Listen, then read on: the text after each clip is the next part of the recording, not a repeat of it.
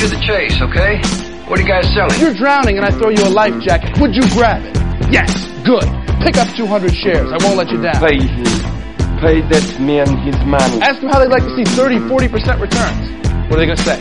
No? I don't want to see those returns. Where's the money, Lebowski? You're going to make a lot of money, right? Be aggressive. Learn how to push. Show them a 3% return, and I'll trust you to watch his kids for the weekend. I'm a big fan of money. Move around. Motion creates emotion. I did not know this. That's it. I'm done.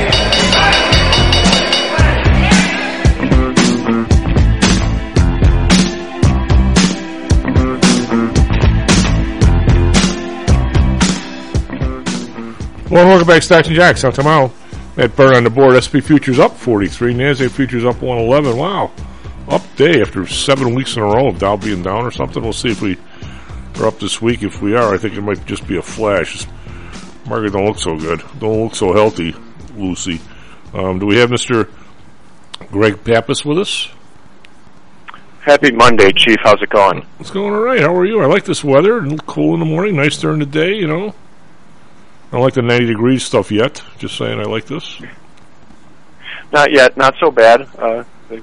It was decent weather for planting over the past week, so we've had some progress. You're right. How was the restaurant show? Is that the first one I've heard about? First big show back in Chicago from the COVID. So I think started on bright and early Saturday morning, and I'd say, judging from attendance and past attendance, and so maybe we were off like 20 or 30%.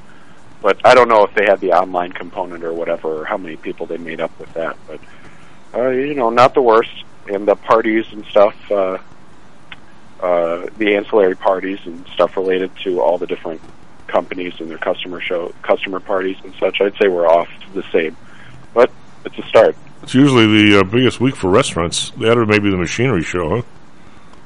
Yeah, definitely.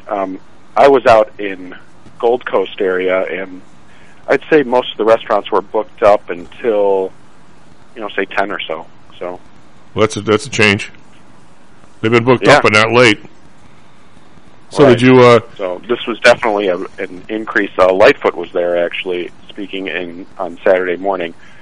So did you weasel your way around trying all the free samples? I mean. Did you do some research? I did a lot of research. Nothing really stood out, which was kind of disappointing. We're not looking for anything special at the restaurant now, just trying to survive. But a lot of cool stuff out there. I would encourage anyone to check out National Restaurant Association. I think it's .org. Isn't there usually something stuff that's up on YouTube and Instagram? Isn't there usually something that's the new wave every year? It's either some kind of a mixed drink or mixed something, or maybe there's always some new something, right? Some new handy dandy thing. Is there a handy dandy thing this year? Food and drink trends, or I'd say more tequila. That's about really? It. That's cool. For a long time it was. It's good for Chicago in that people are here. Hopefully they're not seeing the crime stats while they're here. But, yeah. Yeah, I got that business still got it. But I wonder how McCormick Place managed to find all the people that set it all up. I mean, they haven't done anything in 2.5 years. I guess everybody's hanging around waiting for the call. McPeer's very efficient. Yeah, but how do you... Hey, Joe. Yeah, I've been waiting for 2.5 years sitting on the sofa just hoping you'd call. I mean, really? After a certain period of time, people go to their calls not coming, right? You would think. Yeah, there's the same thing that happened... everywhere, basically, where we were shut down or the restaurants were just kind of on cruise control or barely getting by. You call your people back and they say, "Oh, got a new job. I'm working at a factory, or I'm doing janitorial work or something that's closer to my house. You got to either pay me way more or I'm not coming back." Well, for a real long period of time, not to bust the restaurateur's bubble, but I mean. The wages paid to people had not gone up in a real long period of time. I mean, that was across the board. I mean, from 2000 to 2020, I mean, you could get somebody for $10 an hour, right? Pretty much. Here, not so much in the city, and the minimum wage stuff in Illinois. You've gone up pretty significantly to past that I think the competitive right now is like 17 or 18. What I'm saying is, and for the first, taking the time from 2000 to 2022, for the first 18, 19 years, none of those people kept up with inflation. I don't think. The government made sure that there was some. I think it was 11. Yeah, but I mean, it's still not. I mean, what you and I would consider inflation, I mean, houses have doubled, cars have doubled, you know, that kind of thing. I mean, nobody, tuition's doubled, and nobody doubled in that 20-year period, I don't think. It wasn't like it went from 10 to 20. Oh, no. No. But it's close now from, what, 2010-ish? Well, did you read this thing about, read it, I mean, you're feeling it here, you're named. Oxfam calls for an end to billionaire bonanza, says millions are falling into extreme poverty. There were 573 more billionaires in the world by March 2022 than in 2020 when the pandemic began. Whoever the hell Oxfam is. The organization point out that billionaires are now collectively worth $12.7 trillion. You go to 14% of global mass saying it, but they go right down the list of people who... Now everybody's going to Davos. Are you going to Davos? Yeah. Those are the your people, right? The 0.01%ers. So what do you suppose a martini costs or a glass of wine at the bar in Davos? I would. My market would be Las Vegas times 1.5. The thing when I went to Vegas, everything was like free. You know, it's first thing everybody does. The last couple of guys I didn't went to Vegas. The first thing I do is the best business we could ever have done. Greg is bought. Back when everybody wondered why the hell anybody would do something like that, there's a guy who built a huge wall, or there's like a couple of them, the big Walgreens. So everybody goes right over to Walgreens and buys like a case of water because it's like $15 or some crap, or $12 in the place if you pull it out of your your little AC unit or whatever. So it says here, honing in soaring wealth in specific business sectors. Oxfam said the fortunes of food and energy billionaires rolled by $453 billion in the last 2 years. It created $1 billion every 2 days. For instance, food giant Cargill reported to be one of 4 companies that control more of... Didn't Cargill buy Central Soya? That was a while ago. But still, Cargill, they bought... Cargill, ADM. I think the Democrats are really trying to get in front of this in terms of antitrust. Well, how do you get in front of something when you're 40 years behind? Well, they're trying to prevent more takeovers. Too late. Space. Once you're down to 2 or 3, what's the difference? Just saying. I don't know. Cargill's reported another good organization to follow. Yeah, it's FAO. Too. Which says they control more than 70% of the global agriculture market. Now, when I'm done with this, you can tell me what. How can somebody control 70%? Well, the corporation owned by the Cargill family generated a net income of nearly $5 billion last year, the biggest profit in its history. There are now 12 billionaires in the Cargill family alone. It's set up from 8 prior to the pandemic, plus favorite son, Greg Pappas. Is that you? Well, Cargill revenue has always been giant. I mean, and if you double crop prices in a year, of course they're going to do better. Crush margins went, double also. So if you get inflation and your main source of income, it goes way up. Yeah, you're going to have record years. Cargill's been, I think, the largest private company in the U.S. for a long time. So. Really? Well, Mars is up there, I know. Yeah, Mars is higher. Cargill, Coke. Now, what exactly? What part of the system? I mean, from top to bottom. Where does Cargill control? I mean, I don't know. I know they're huge. I just don't know what specifically they're in. They're not in the barge. Are they in the barge business or in the co-op business? I mean, what do they do? So Cargill takes crops and processes them. So anything that you, like the inputs for food, basically, they run anything related to processing food. So whether it be buying the beans or growing the beans or processing the beans, everything that's related to food production, I mean, Cargill has a piece of. That big plant out in, is it in Summit? When you go by there, it always kind of stinks, but it's a modern-looking facility. Is that ADM? I think it's a corn. What do they do there? They make corn syrup and corn fructose. It's a huge place. That's a corn processing plant, though, isn't it? It's not, I don't think it's soybeans. You know what I'm talking about? If you take, I'm not sure which one you're talking about, but generally they'll have either corn or bean processing, and what those do is they buy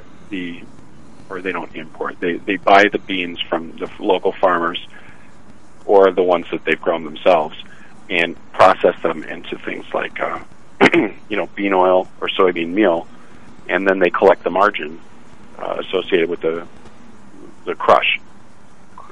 Right, so they put the oil in one railroad car and the meal in another and send it off, basically.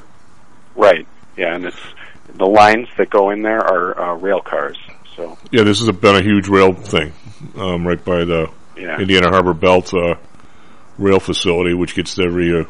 For those that don't know... to give you an idea of the volume, I think a bigger processing plant for beans can do 12,500 contracts or so, and that's 5,000. Well, contracts are carload, right? More than 60 million pounds of beans or something in a season.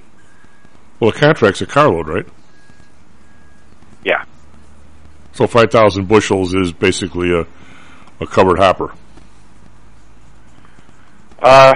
The car for the meal is 100 short tons, so that fits in one. For I'm not sure about the oil. I know the contract is 60,000 pounds of beans. Well, that's a tanker. That's what's how heavy they are. Roughly, yeah. My brother knows better. But matter of fact, Pullman had the patent for however long you can have a patent on the covered hopper. For those that don't know what I'm talking about. When you see a coal car going by, the tops, there is no top. Nobody cares if your coal gets wet, right? But if you have a bunch of beans, last thing you want is mice crawling up the side and the thing of being all wet.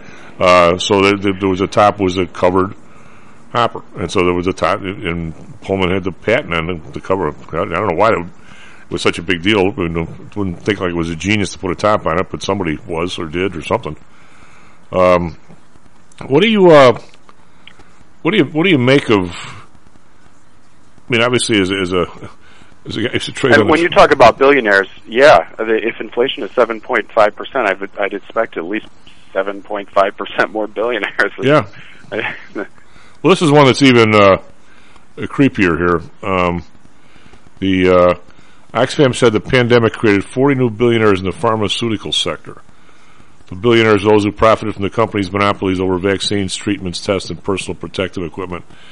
And the part I have there is these people really got their nose up the ass of government, and the idea about still getting tests and people who bought all the masks from certain people, and this vaccine thing, I think it's getting out of hand. I was reading here a minute ago, just without lobbing an opinion out there. I guess people will be able to tell my opinion. Is they got approved for booster shots for kids like under. Pfizer said the third COVID vaccine shot for kids under 5 is 80% effective against Omicron, whatever that means. Tell you what, I am getting really concerned about this. What's the hepatitis for kids? They don't know where it's coming from.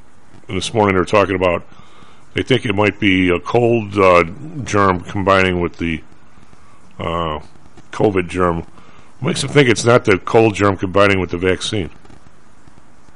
I haven't seen that one. Yeah, I'd hope that the vaccine still worked, right? Since I think the amount of kids under 5 that have died from it is like 10 or 12 or 30 or something. That's what the doctor told me. I thought it was under 30. I can't imagine a kid under 5 needing the vaccine. Or certainly need a booster, but I'm not. I don't think that that's. Well, looking at biotech, I follow kind of XBI as my proxy for biotech, and that's been getting hammered the past year and a half. So they went bananas for maybe 6 months or so. They probably traded from 70 to 140, but now we're right back down to 70. So I'm guessing some of those biotech billionaires or whatever have gotten really, really hammered. I remember to say that the guys who made all the money were probably the the testers, the guys with the, I mean, they're still giving people the up the nose into the back of your head, kill you kind of tests all over the place. When all the athletes and stuff were using the spit in the test tube one, which is a lot easier on your nose and head. But here's, I mean, who do you think's buying all these at-home test kits? I mean, what, you know, government's giving them to everybody for free. I mean, how would you like to be on that boondoggle?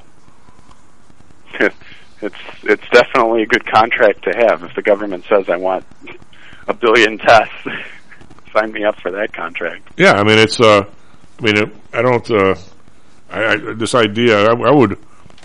I don't know. I would single all these people out in the CDC and other places, and they're just too tight with this Pfizer. I think. I mean, wait a minute. We're going to use tests from Pfizer. We're going to use their studies to tell us to prove their stuff. I don't know about that. I just anyway. So there. So what? You sent me a whole bunch of stuff this weekend, and it's all pretty damn interesting. It's all on these price rises, and it's clearly not something you're dying to see, but it's there. And which one of these do you find, I'm going to say, the most interesting out of the? To me, I'd say like the direct rise in prices for the consumer versus the rise in prices of the actual commodities. So if you look at, let's take the crops, for example, and you look over the past year, corn, beans, bean oil, and wheat, you know, those things are up 50 to 70% in a year, whereas the inflation to what the consumer sees is only like, I don't know, 10 right now, and there's another 5 expected. So that's just a giant spread that I'm kind of wondering how it comes in, because that suggests either we've got further pain at the pump and at the store, or, you know, maybe we get some relief in that those input prices come down a whole bunch. Well, I have not done this, but we had a couple people said on the show last week, and I'm sure they're right, is that last time the oil got to this level, the regular gas was nowhere near this high. I mean, it was $5.19 out in the burbs this weekend. I mean, it's up like 70 cents from last, or no, 35 or 40 cents from last week. I mean, we're one of 5 states, I think, with over $5 gas average. Yeah, and I don't. There's this refinery glitch, and once you reach this point, I mean, it happens, you know, time and again. I mean, we shouldn't have, you know, 4 places making baby formula. If we had 30. We wouldn't have this problem if one plant goes out, right? I mean, it wouldn't be. We keep letting these places combine, and how many? You know, what did one refinery decide? One company. There was a group back when I was younger than you, Greg. I was in college and had a professor who was he was talking about unions and about monopolies and things like that. And he said there was this one place where they had 4. Companies, and they all were in line. It was the concrete business or whatever it was, and whenever a road project came up, everybody bid, and the guy who bid just a little bit lower than the other 3, there were 4 super high bids. They all talked to each other, and the guy whose turn it was to get the contract was decided by the phase of the moon. Everybody had their phase of the moon. Very scientific. Yeah, well, it's like, you know, same thing as, okay, the first 8 days of the month or years, they switched it around, so the phases of the moon, you know, keep changing as the months go by. So I don't know, somebody had the, you know, the new moon phase. And do you ever look on Twitter for like the instant reactions from the left versus the right? No. I try to like follow, you know, what's really happening, and the only way you can really do that is by looking at the 2 extremes and then trying to see if it's somewhere in the middle. But I guess the far left is saying that it's related to tariffs, and why would you handicap ourselves like that with Canada and importing and such like that. And then the right is saying, well, you're shutting down major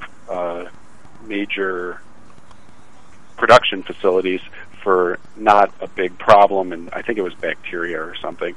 And they're saying it's the government's fault. So I really don't know. I don't know what to believe. Well, I mean, there's if you have 50 refineries, which nobody wants in their backyard, and one of them goes down for maintenance, you don't even notice the difference. It's like in your business, if one farmer says, I don't want to farm this year, does anybody even know or care? I mean, in terms of countries, if one country gets invaded, a country makes a difference. But if one farmer says the price of corn is too cheap, I won't grow it this year. Well, okay, you'll show us. I mean, what difference does that make? It's saying it's all about you. Let every time. This is the weird part on this because by the way, I spent a weekend with a couple of serious right wingers, and one of them being my significant other, who'll be on later. But she's the best. But one of her friends is really out there. I mean, if it's not on Fox or something else, we're not even listening. It's all the Biden administration's fault. I mean, it's because they shut down the one pipeline. I go, the pipeline had nothing to do with stuff here. Besides, it wouldn't be done now anyway. I think that the administration and the direction has caused a reluctance on the part of people to put huge capital to work, thinking that in 5 or 10 years, people are thinking about going a totally different direction. So I think the response to the rising prices has been slower than it normally would be. But from my economic knowledge, which is a little bit more than this one lady's, I'm saying that the seeds of this is all, it's always the seeds are someplace. The seeds were 2 or 3 years ago when the oil got down to $28 a barrel, and when Saudi and Russia oversupplied to try, allegedly, to put our fracking fields out of business. Now, I don't know if Saudi would do that directly because the price down there, there's so many people in Saudi that are the second and third cousins. I mean, does anybody work over there? They all get a check because they're part of the royal family, and half the country's part of the royal family, right? Or a lot of the country, not half. So the idea of those guys, running oil down that low just to piss us off. But somehow or another, there was this glutton oil. And we get down to $28 a barrel, and then the IB platform sold the stuff negative, right? Which was even crazier, the futures. So then all of a sudden, the rig count goes from 1,200 to like 300 or something, right? Because nobody can, all your plans for, pipelines into the Permian Basin, everything are all canceled. Did you ever see that there was a map? It was one of the neatest things. I'm not everybody knows I'm not all that tech savvy, but I found this online spot. It's the neatest thing, Greg, because they had all these whole parts of the country, even southern Illinois. Remember when they were bitching in southern Illinois about forcing the counties down there to increase the strength of their bridges because they were going to do fracking in southern Illinois, northeast Ohio. A lot of Pennsylvania. As a matter of fact, one of the clients used to write me, gave me the blow-by-blow of the contract and all the stuff and who was paying for what. Well, the interactive map was over a 2-year period. It came up with like purple of all these places that were going to do fracking. Then all of a sudden, the next couple of years, when the prices went down, the purple all disappeared. Just all disappeared. Because none of that went forward because the prices went down to $28 a barrel. So now, you don't see any of those places saying, hey, we better get back into fracking because they learned the first time. This one lady who would write me once in a while, she'd say they bought, her husband had a hunting lodge with all these other guys up in some hill in Pennsylvania where all the guys were up there and blast deer and drink and, it sounds like fun. I don't know, I'm not blasting anything. So anyway, some place bought mineral rights to the place. They gave them like $1 million, said they were gonna put a road in up there to the place, and then they were gonna, when that was done, they were gonna take the road out and plant trees and make it like it was never a road there. And they had 3 or 4 years to start drilling, and the 3 or 4 years expired because the price went down. But all the other guys around them, evidently they have pipelines they can just lay on the ground, temporary pipelines. They had contracted with all those guys for temporary pipelines, and they never did anything. The company's probably out $2.5 million plus whatever it costs to take the road out just on their piece of property. They never got a drop out of there. So, that's what happened when we went down to $28. So people are very reluctant to go do that again, right? Just because of the prices spike for a 6-month period. So we've kind of poisoned that well.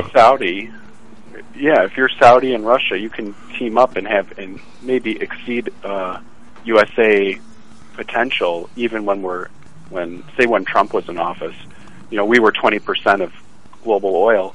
And if Saudi and Russia are you know, say 25 together, then you team up and you win. And here we haven't had the political consensus to have what production we want to do. So yeah, you got to define victory. If you cut the price by half and you end up selling 10% more, you didn't win anything. It's like Ukraine. Well, it's like Ukraine saying they're winning this war. When war's fought on your property, every time a shell lands, it blows something up of yours. You're not winning. You might be turning them back, but you're not winning, are you? Well, Russia's got the squeeze on everybody now. So. Yeah. All right, Greg, thank you very much, buddy. See you during the week. S&P futures up 38 now. NASDAQ futures up 95. They were up a little more, but we're still up. Be right back, Mr. John Flanagan. How much confidence do you have that your investments will make you wealthy? Do you truly know the odds? Welcome to Luckbox, the control freak's guide to life, money, and probability. Luckbox shows you how to gauge the likelihood of success before you commit to an investment or any other decision. And Luckbox is free for 1 year at luckboxmagazine.com/jocks. Each new issue dives deep into the current investing climate, separates the signal from the noise with relevant trade ideas, and equips you with cutting-edge tactics you don't already know. Luckbox is the essential magazine for proactive investors who are hell-bent on pursuing life, luxury, and happiness through sports, fitness, travel, food, spirits, music, and a whole lot more.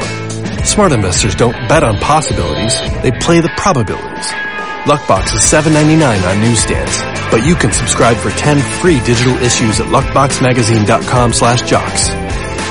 Don't rely on luck. Get Luckbox at luckboxmagazine.com/jocks. Is your business being challenged by the complexities surrounding healthcare reform or other matters related to human resources management? If so, then Cognos HR can help. A longtime friend and contributor to the Stocks and Jocks radio program, Cognos HR provides its clients with a perfect blend of strategic consulting and day-to-day HR management to drive overall improvement in business performance. Companies that join the Cognos HR family are better able to manage healthcare costs, enhance benefit offerings, and improve employee satisfaction by leveraging our access to Fortune 500 benefits. Our innovative onboarding and payroll technology, along with our constant attention to detail, enables us to provide the highest level of quality service to our clients. Now, your time and energy can be focused on generating business and increasing your bottom line. We'll take care of the rest. For more information, call us at 630-401-8810. 8810 or search us on the web at cognoshr.com. Cognos HR, innovation in human resources. Licensed in Illinois and Arizona.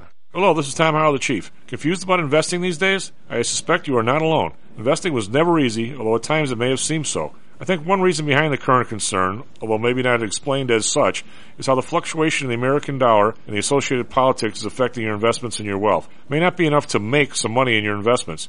You may need now to make enough to exceed the amount that your leadership is depreciating the value of the dollars you've worked your whole life to accumulate. That same leadership has seen fit to maneuver risk-free interest rates to near zero. Providing positive risk-averse returns in a zero-interest and declining real wealth environment is by far the toughest assignment I've ever had in my years as a money manager. I'm sure that a lot of you have heard that one way to possibly deal with this problem is to invest in so-called hard currencies like silver and gold, the idea being that they will retain their relative value in the face of devaluation of paper currencies like the dollar. To be honest, I have never been a gold bug. I've always had faith that having enough dollars and a good investment strategy was good enough. Now I'm not so sure.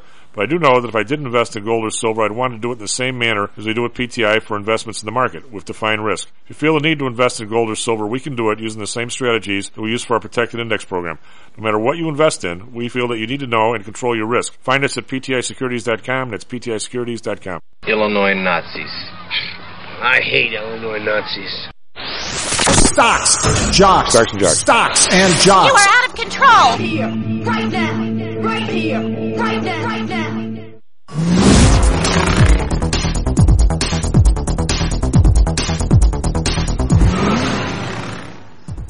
Well, welcome back to Stocks and Jocks. I'm Tom Howell. Mr. Matt Byrne. So, Matt, are you canceling your trip to Belgium as Belgium introduces mandatory monkeypox quarantine as global cases rise? Well, I'll tell you right now, it's not high on my list of places to go. What do you mean Belgium? They got more beer in Belgium, different kinds of beer in Belgium than any other country in the world. It's only a small country. Yeah, they also got a disease named after a primate. I'm good to go. I'm good to stay here in Chicago, at least for the time being. You get shot. Yeah.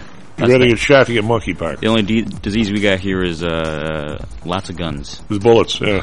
S&P futures up 37, NASDAQ futures up 92, Dow futures up 290. We're in Europe. We've got the DAX up 104.7%. FTSE up 75, a full 1%. CAC around lagging. We're only up 12 points, 0.2%. We're in Asia. We've got the Nikkei up 262. It's a full percent. Shanghai up 29 cents. Call that flat. Hang Seng, however, down 247, 1.1%. Hong Kong's Hang Seng slides as tech stocks slide. XPeng. Do you have any idea what XPeng is, man? Shares plunge ahead of earnings. I mean, whatever XPeng is. I suppose I should know that. We'll Google it later. Yeah, I don't we don't do a lot of trade in Hong Kong. Dow, as of Friday, Dow Jones was up 8, so not much. S&P was up 57 cents, so like 0. NASDAQ was down 33, so it was supposed to be a good end to a crummy week, and it didn't turn out that way. Bonds up 4 basis points, 2.83. The bond up 4 basis points, 0.99, inching toward that 1% number. Japan unchanged at 0.24. Oil up a dollar to 111.30. Brent up $1.19, 113.97. Natural gas down 13 cents, 7.94. So now back under $8. RBOB unchanged at 3.84. 3.84 to the spread should be like 70 cents from RBOB to the pump, and right now it's like $1.40. So that's really high. Gold up $17, 18.59. Big move in gold. Silver up 45 cents, 22.12. Copper up 3 cents, 4.31. I got a nice repair strategy on a GDX. That should be a nice if that keeps working. Crypto, Bitcoin up 443, 30,382. What do you have for us, traffic, weather, sports? Yeah, good morning. It's currently 6:36 a.m. on Monday, May 23rd, 2022. Let's get to your sports real quick. NBA West Finals, Golden State Warriors at Dallas Mavericks. Warriors win 109-100. Tonight, Miami Heat at Boston Celtics at 7:30 p.m. Central Time. In the NHL, Panthers versus Lightning. Lightning wins 5-1. Hurricanes versus Rangers. Rangers win 3-1. Flames versus Oilers. Oilers win 4-1. And in baseball, Cubs win against Diamondbacks 5-4, and White Sox versus Yankees, Sox wins 3-1. In weather in Chicago, partly sunny, humidity at 84%, and 47 degrees currently. High of 62 degrees and a low of 47. In Phoenix, mostly clear skies, 71 degrees, a high of 97, and a low of 71. Traffic in Chicago, traffic eastbound on the Eisenhower between Highway 45 and Des Plaines Avenue. Traffic eastbound on the Kennedy between Cumberland Avenue and Lawrence Avenue.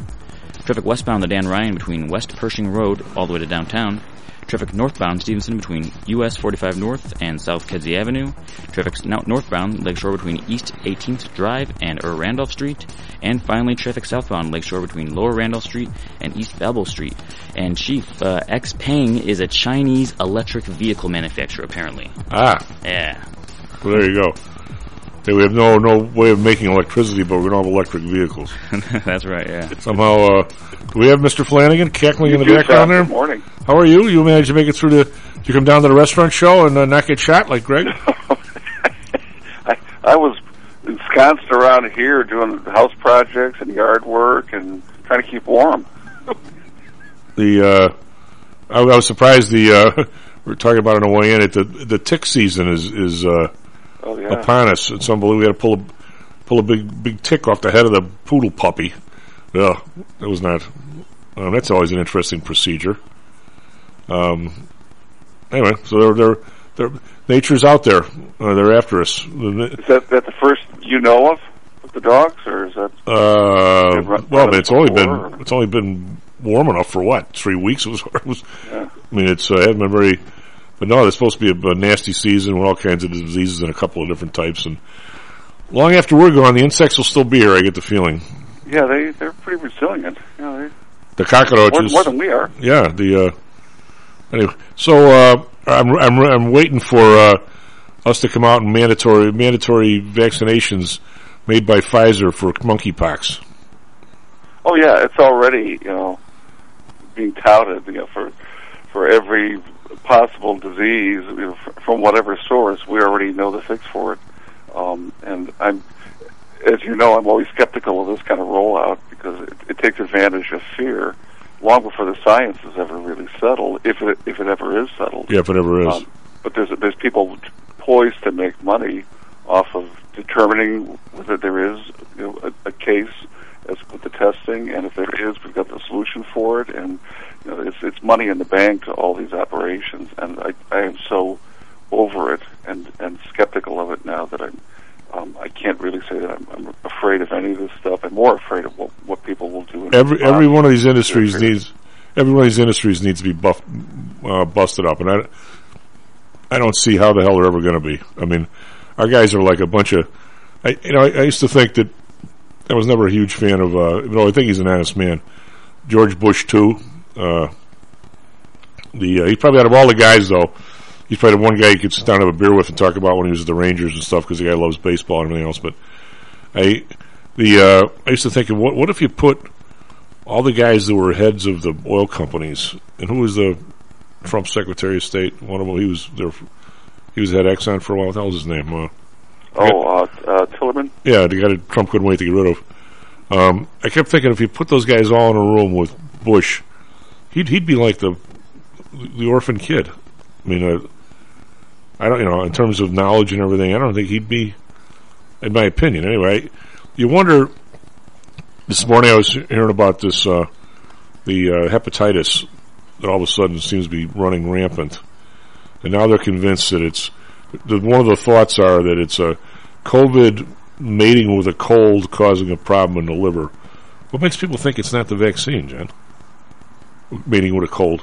There's precedent for that, Tom, because I was trying to look this up a couple weeks ago and kind of get derailed into other things. But when the U.S. was rolling out malaria vaccinations before World War II and mandating, the people who would be, going into the service to get these vaccines, there was an unexpected and probably not particularly surprising outbreak of hepatitis in people who received the vaccine because the vaccine was rushed.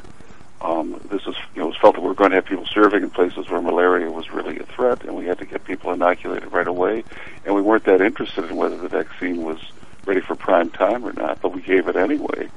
And there was an explosion of hepatitis cases traceable to the vaccine and its too early rollout. So we have, a track record for this. There was no CDC then, but certainly it isn't hard to find this, I don't think, in medical literature if it hasn't all been scrubbed. So we should know what the risk factor is with any kind of unforeseen explosion of vaccinations for whatever disease and multiple iterations of it, just keep giving people the shots over and over again. It shouldn't be at all surprising. Well, people that are having the reaction to the second booster, that should be a red flag to me. Of course. But you won't ever, probably not in our lifetimes anyway, see anybody take responsibility for this or make the connection. Well, you hope that you don't want. The last thing you want is anything bad to happen to prove anybody right. I was at when Audrey's cousin died suddenly. I was at the funeral luncheon, and I was sitting next to this lady who's a doctor, and she was saying that when you have something new, and you're talking about a disease that's killing people in the nursing homes, you certainly err on the side of if this vaccine's going to help, you give it out. Life expectancy's not very long anyway, and if it's going to stop people from getting killed from this. Who cares if the vaccine creates a problem 30 years ago when people have 3 years at the most? I mean, that's the logic there is obvious.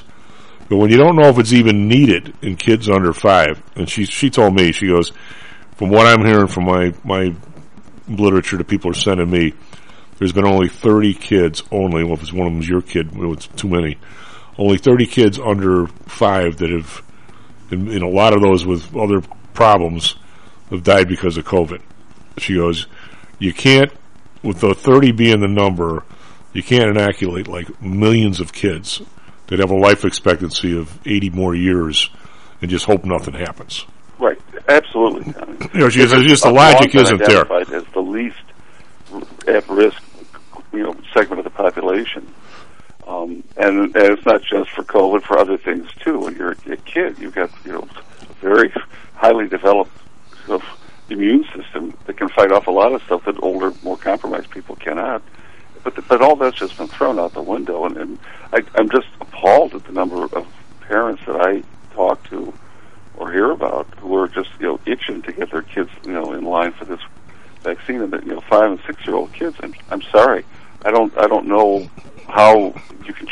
it is, given the fact that they're so not at risk. Yeah. And you would think that, what kind of, whose fear is this? It certainly isn't a fear for your child's health. It must be a fear for your own health or somebody else's health. Well, I think the fear might be that the kids could be a carrier that might affect you or your grandpa or somebody. And there's something to be said for that. I mean, it's not like it's... But the one thing that the vaccine has not shown is that people still carry it. It hasn't stopped person-to-person transfer. Of course. No. It helps you, anyway. Well, what do you... Greg sent us a bunch of stuff on the inflation. We're kind of going over some of it with him. It's up there, John. I mean, it's really up there. And I don't see how... it's not affecting people. I don't see anybody getting a raise. I don't know if you heard us earlier about the amount of billionaires it's created, but just so people understand a little bit of sometimes what I'm talking about. There is some basis to it, a little bit anyway. Jen, back in the day, we'll see if Matt remembers any of this stuff because I don't think Matt was alive. Way back in the day. There were all kinds of different people that basically retail gas in the Chicago area. One of the reasons for that was there was a company called Clark Oil, which I think is still around, in a small side. But they had a refinery at 127th and Kedzie. If you go by there now, there's still something there. I don't know if it's their corporate office or whatever, but you can see the end of a oil pipeline. There was a pipeline right into there from someplace. Into this refinery, and the refinery got old, and finally they have a fire there every couple of months, and finally I think it was in Crestwood or Alsip, whatever it was, and I think Alsip, but I could be wrong. So. I thought, I might have been the fire department said, "Well, we're coming here so often, you idiots better get your own fire department because we're not. Or you better fix this place." Anyway, they shut the thing down, basically on old age, and who knows, they had pollution problems and what else. But that refinery, when they ran 24/7. They would sell gas to virtually anybody else. So you had Keene, you had Purple Martin, you had all kinds of people that had gas stations around, right? Because they could buy, and the Exxon people, which used to be Standard Oil at the time, they would sell gas to third party people too, right? If they had an overrun, and so there was pretty much competition. Well, one of the stations, this is back when the what are these called? Was it the Big 8 or Big 7 oil firms? And the one at the end of the bench was Atlantic Richfield. Well, Atlantic Richfield one day decided they were going to buy Sinclair. Sinclair had the little green dinosaur, Dino. Yeah, Dino the dinosaur. Dino the dinosaur. And there probably were, I don't know, how many stations you think were in the Chicago area? Not very many. There were quite a few, actually. But in terms of percentage of stations, you think they were 15% of the Chicago station, 20? Yeah, but probably not much, no more than that, I bet. So the Fed, the government said, whoa. For Atlantic Richfield to buy Sinclair, you can't, because there were Atlantic Richfield stations too. You can't do that. They have to off their retail stations to somebody else. So they offed the retail stations to BP, which by then had no footprint in the Chicago area whatsoever. I don't think they had any refineries in the U.S., or maybe if they did, they weren't around here. So all of a sudden, about a year later, maybe 2 years later, it's been a while, BP buys Atlantic Richfield with the Atlantic Richfield station and the Sinclair stations. And then a year later, 2 years later, they buy Standard Oil of Indiana, which had become Amoco. Amoco, right. So now BP owns, they gave them a huge amount of grief when Atlantic Richfield bought Sinclair, two small companies. Atlantic Richfield was it the Darling Seven or the Darling whatever the big ones were. It was Exxon, Chevron, then it was all a bunch of little schmucks. Mexico. Yeah, they were all nowhere near as big as Exxon was always. For those when Standard Oil broke apart, the Standard Oil in New Jersey became Exxon, right? Right. Standard Oil of Indiana, which is another really big one, became Amoco. And what did Standard Oil of Ohio became? What, SoHio or something? So yeah. So they all then it was Standard Oil California became. I don't know who those guys became. Were they just always Standard Oil California? They didn't become Union 76. There was somebody else. Anyway, there was another name. But this all happened when the breakup and then the reattachment. So now all of a sudden BP owns, between BP and Shell, how many stations they have here in the city? Most God. Shell just took over the Marathon station in my neighborhood that was built as a Marathon station when I moved in around here. All of a sudden, one day, I walked past it, and magically, it transformed into a Shell station overnight. Well, the place right where you turn underneath, we go Armitage, you underneath the expressway, you come off Cortland, and you got to take a right to get out back onto Armitage. That area to the right next to the expressway, used to be a Marathon station, where you didn't have to go to the BP if it's $6 a gallon to get out. Right, I used to buy gas at that Marathon. Yeah, and well, they were originally Purple Martin. Right. We wear purple tights for you. God, or you're bringing me back to my childhood. Oh yeah, well, but I'm saying there's been, so for somebody to say, look at what Biden's done, or look what Trump did, or why look at the prices going up when Trump's reign. Look at how much Biden screwed up. This has been going on for 40 years. This constant, relentless combination. And, you know, we didn't just, you can, I'm no fan of Biden and the group he's got out there, but to pin the baby formula thing on him when he didn't make it down to 4 places, John. If he rolled into office and there were 25 places, something you never have to worry about, right? Well, this is, you know, as you said many times on the show, that you wouldn't know we had a Sherman Antitrust Act anymore, that's for sure. Ever since, and I'm going to say that the biggest knave on that was everybody's favorite, Dutch. He never saw a merger he didn't like. Right. And so what does an entire antitrust department do for 8 years when they don't prosecute anybody? The same thing happened in the telecommunications business too, Tom. Remember the whole Mobile breakup in the 80s. Oh, yeah. It's just got, look at it now. We're down to, well, and you've got... if you just look at cellular phone carriers, you know, what, 3? Well, we're having an issue here in the office. I mean, we always have an issue. With the phone carrier, we had some group. I don't even think they knew we were a customer anymore. We had these guys forever. It was a good system. They got bought by somebody, and they didn't even put our number from the old company into the new system. So they say you got to go online. Wait, we can't go online. They don't even recognize us. I mean, it was excuse my voice here, but it'll clear up, I hope. So we end up with this new AT&T system, right? The be all to end all. Well, it took them 5 months to get the station lines to hunt one to the other. Once in a while, it goes out. But I have Stacks and Jacks has a copper line, an ISDN line that powers the Stacks and Jacks, so it's totally separate from anything in the brokerage firm because you don't want anybody hacking anywhere. So it's a totally separate line. It's copper, not the whatever. It's the new stuff. The fiber optic, and so once in a great while, if the stuff in the office goes out, and you call AT&T and you get somebody in like India or someplace, we can take the copper line and plug it into the thing and fire up PTI on a backup system. Well, AT&T is having an absolute cow that I still have this copper line. What do you know with a copper line? We're phasing that out. So we're just going to raise your bill every month until you get tired of it and go with the fiber optic.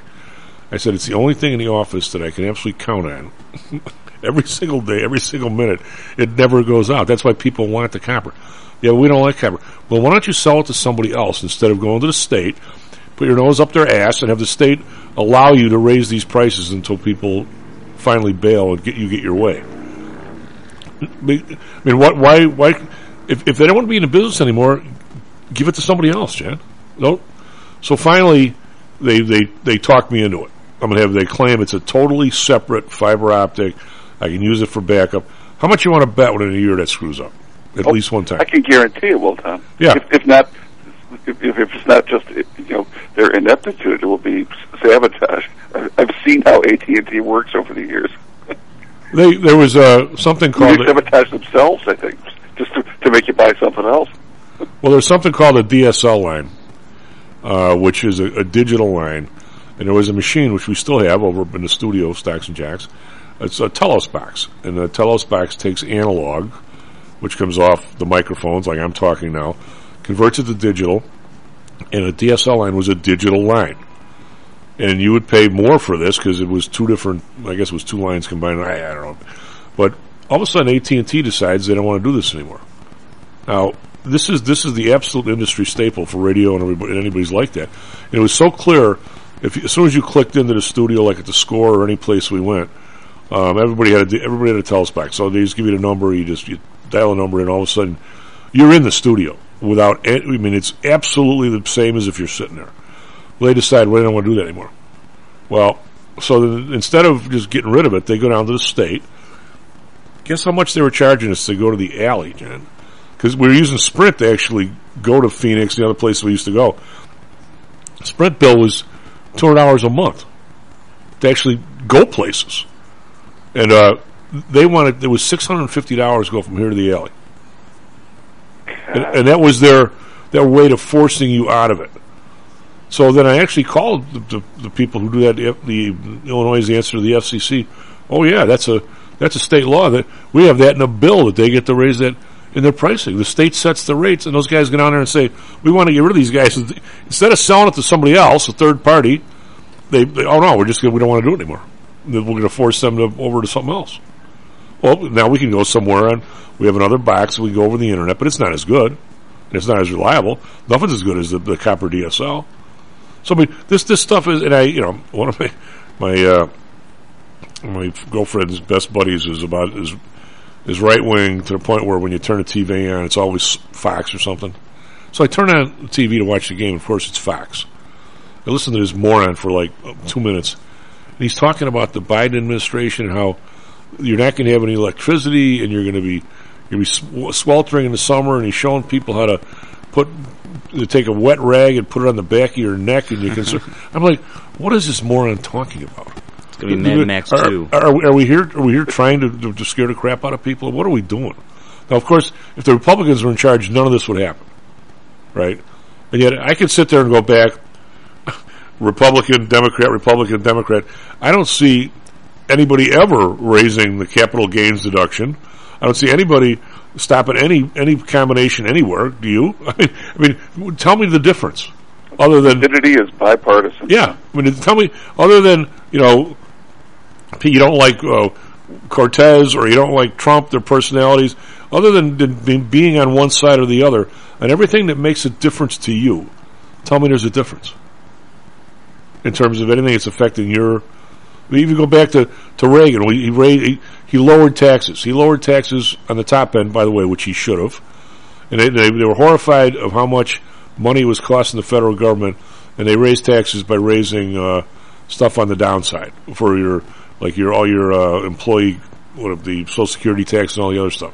So they lowered tax at one end and raised tax on the other end. And so I've been these guys are getting horrified about how Biden said that inflation is being caused by not enough taxes on corporations. And, of course, every right-winger is willing to debate this. Now, Biden, of course, didn't explain it anywhere near properly because I don't think he really understands, or maybe he does, but he can't. There's no doubt, John, that if corporations paid more taxes, the gap between money that coming into the government and money going out would be a little bit less.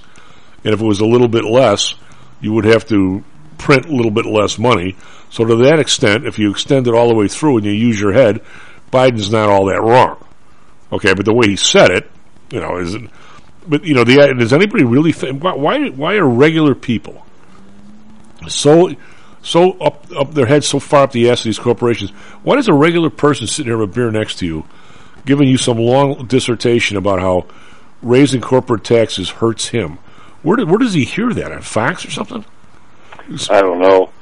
But there's so much blather about all this stuff, Tom. I mean, if people knew how many corporations and which corporations pay no taxes, or how many individuals pay no taxes, and you could unravel how that came to be and who's protecting that, I think people would be a lot more shocked than anything that's being bandied around now about why prices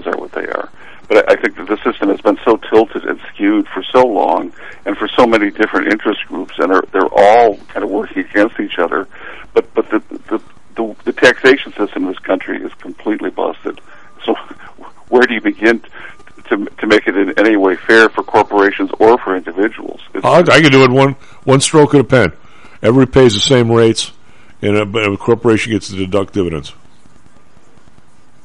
Well, how about the single tax? I mean, a lot of this. Well, you can't do that. Used to doing it the wrong way and doing it the right way. Let's talk about, when we come back, since the market looks like it's nicely up today, we don't have to talk about crashes. When we come back from break, let's talk about that a little bit. You drove me to the usdebtclock.org, so I'm going to have to burden you with what it says. We'll be right back, Stocks and Jacks.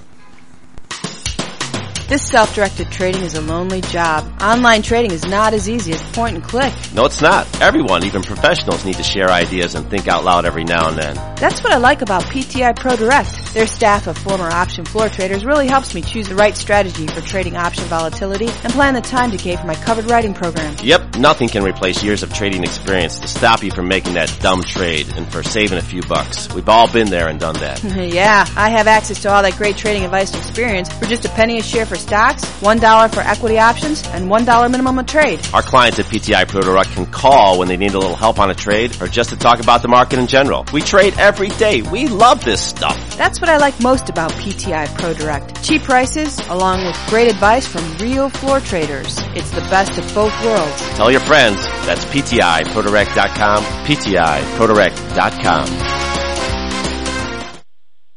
Are you one of the millions of people who suffer with pain? Do you wake up in the morning with stiffness in the lower back or neck? Why are you using medication to cover up the symptoms without treating the actual cause? Painkillers, muscle relaxants, and anti-inflammatories are not the answer. At ChiroMed, physicians are trained to detect the cause of your symptoms and to correct the underlying problem. If you're ready to listen to common sense and do what it takes to make changes in your body that can affect your health for the rest of your life, give ChiroMed a call and set up a complimentary consultation. They are located in Orland Park and can be reached at 708-403-2727.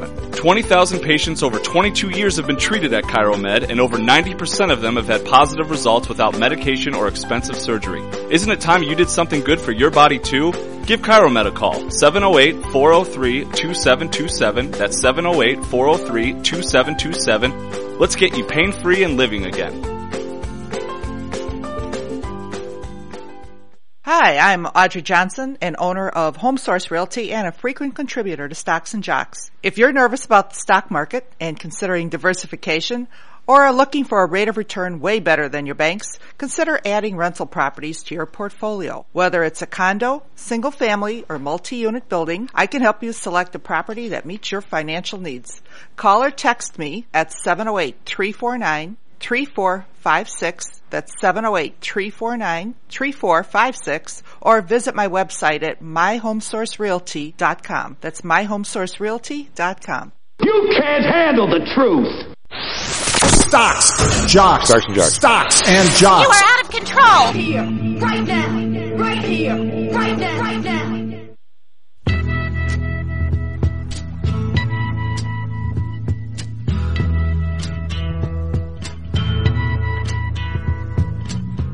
Something happened. Hello and welcome back to Stocks and Jacks. I'm Tim Almas. Matt Byrne on the board. S&P futures up 41. NASDAQ futures up 95. We saw them up a little higher, but this is pretty much near the top, so kind of where we are. Hopefully we can have a more stabilizing week here. Actually, because we were down so much last week, I rolled a lot of my people's puts down, and we got the calls kind of out of the way, and we would love it to rally here. So what was it going to, just because I want it to go up, is there any chance it might go up? Matt, what do you think? Just saying. I don't know. I suppose it's possible. Maybe the big guy upstairs wants to penalize somebody else for a change. Yeah, maybe he's looking out for you. Maybe he's not. You never know. All right, John. So it is interesting what you mentioned here. How this stuff. Let's say here we are. Here we are today, which would be 2022, right? Last time I checked, and we have a total U.S. tax. And I'm going to use my still able to add, subtract, and divide a little bit, unlike some. Total federal tax revenue, $4.2 trillion, which out of corporate tax revenue is $379. So what are we saying? 9%? 8%? Somewhere in there? Not a whole hell of a lot, right? So the number is $379 billion. And if we drop back to, let's go back to 2008, say, total federal tax revenue was $2.5 trillion. Corporate was $327. So we're talking 14%. Almost, I won't say double percentage, but close, right? Yeah. And now we're down, and now if we go to 2012, that number is 2.3. We're back down to 10. Right now, I don't know what it, almost exactly 10. What administration? 2012, I can't remember. 2016, we're 3.2 and 3.15, so we're almost exactly 10 again. And now we're down to, with the the Trump tax increase, we're down to like I said, 8 or 8.5. Now, does anybody really think that our corporate tax, total corporate tax, should be less than 10% of the tax? That they make less than 10% of all income in the country? Of course not. I mean, it's not even on the same planet. And what is it, 21% when you and I could pay 35 or 37? Yeah. I mean, to go into a Walgreens here, I'm paying 11.25 just for the state and the city. Well, yeah. And people, and what you just said is actually, unfortunately, John, is kind of one of my pet peeves, the idea that people want, and I'm not accusing you of this, although maybe, of being a sort of a, whenever somebody says that, they're kind of I won't say a 1%er, but a 30%er. Because if you look at the there's four legs to the tax stool. And whenever somebody blurts out that, well, look at all the people that aren't paying. If you ever watch CNBC, all the bumps on there will say this once a week. It'll be a big thing that, look at all the people that aren't paying taxes, which means aren't paying federal income taxes. Okay, but if you look at the four legs of the stool, income tax revenue is $2.4 trillion. Payroll tax revenue is $1.4. So everybody's paying a payroll tax revenue, correct? Right, if you have a job. Yeah, if you have a job. And a matter of fact, if you're a 1099 person, which I am for a couple places, no matter what it is, you're paying 15% out of the gate. Right. So to say you're not paying taxes is a flat ass lie. Okay, you are. Plus, total state revenue is $2.2 trillion, so it's almost as much as federal income tax, and total local is $1.5.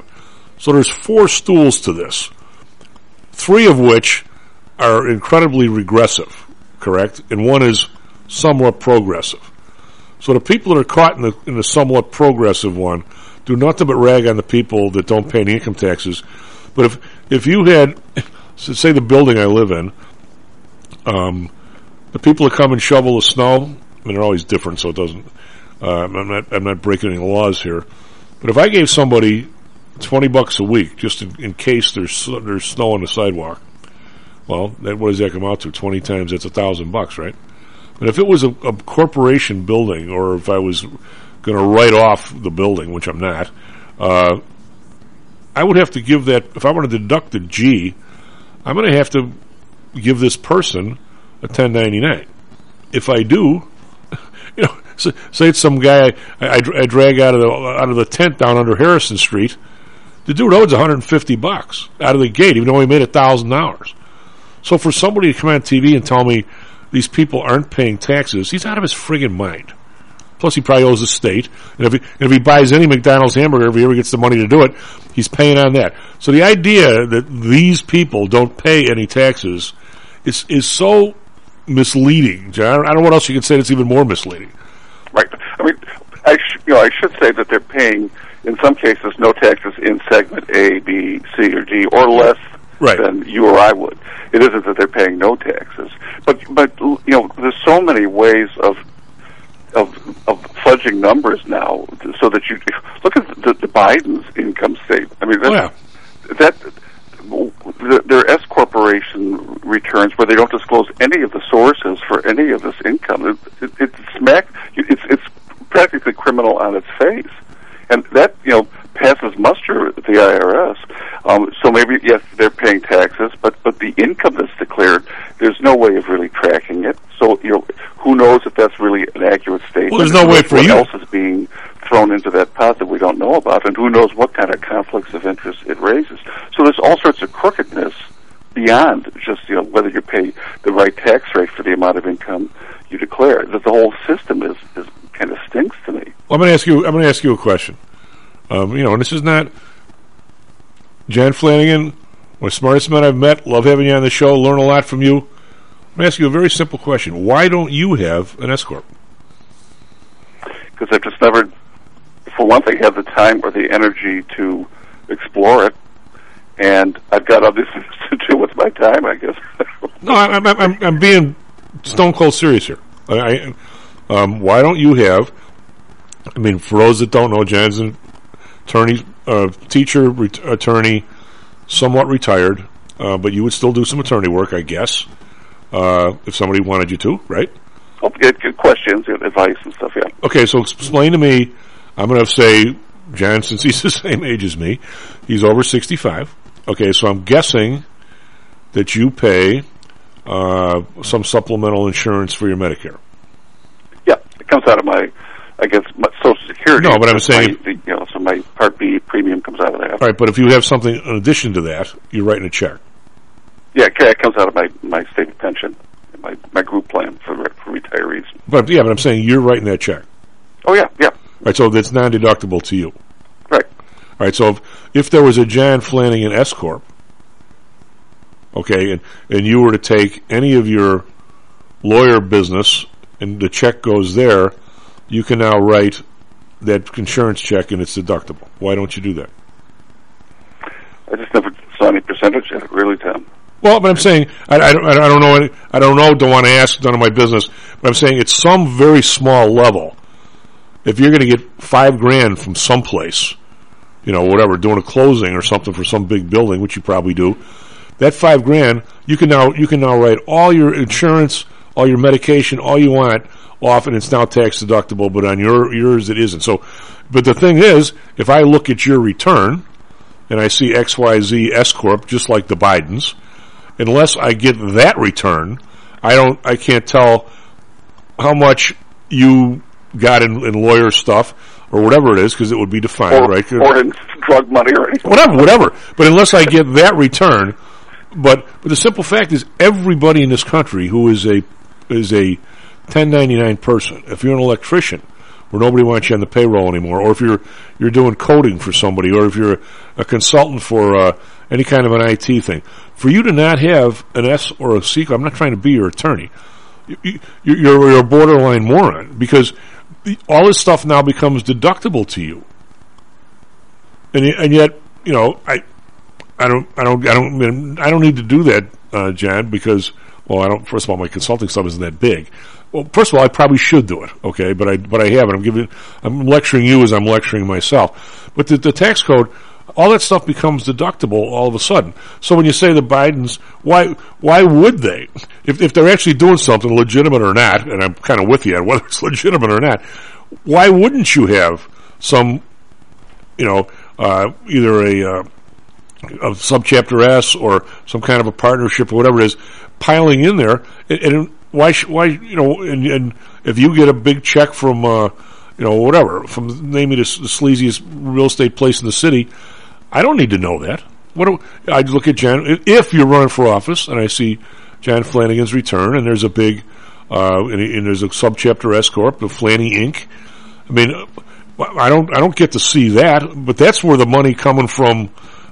What's the name? Camden Yards or something Yards, or whatever the place is by me, or all those kinds of sleazy places. But that comes in through there. But I mean, you're asking.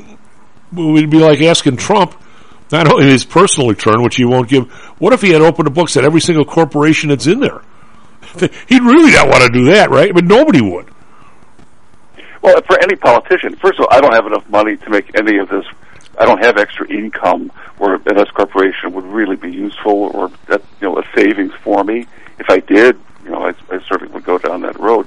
But it just strikes me as unbelievably naive to think that the Biden's income, however you can trace it, doesn't in some way influence Biden's behavior. Oh, sure. And you can find, the fact that Jen Psaki's walking around with $27 million on her, press secretary salary makes me think that there's a similar kind of charade going on.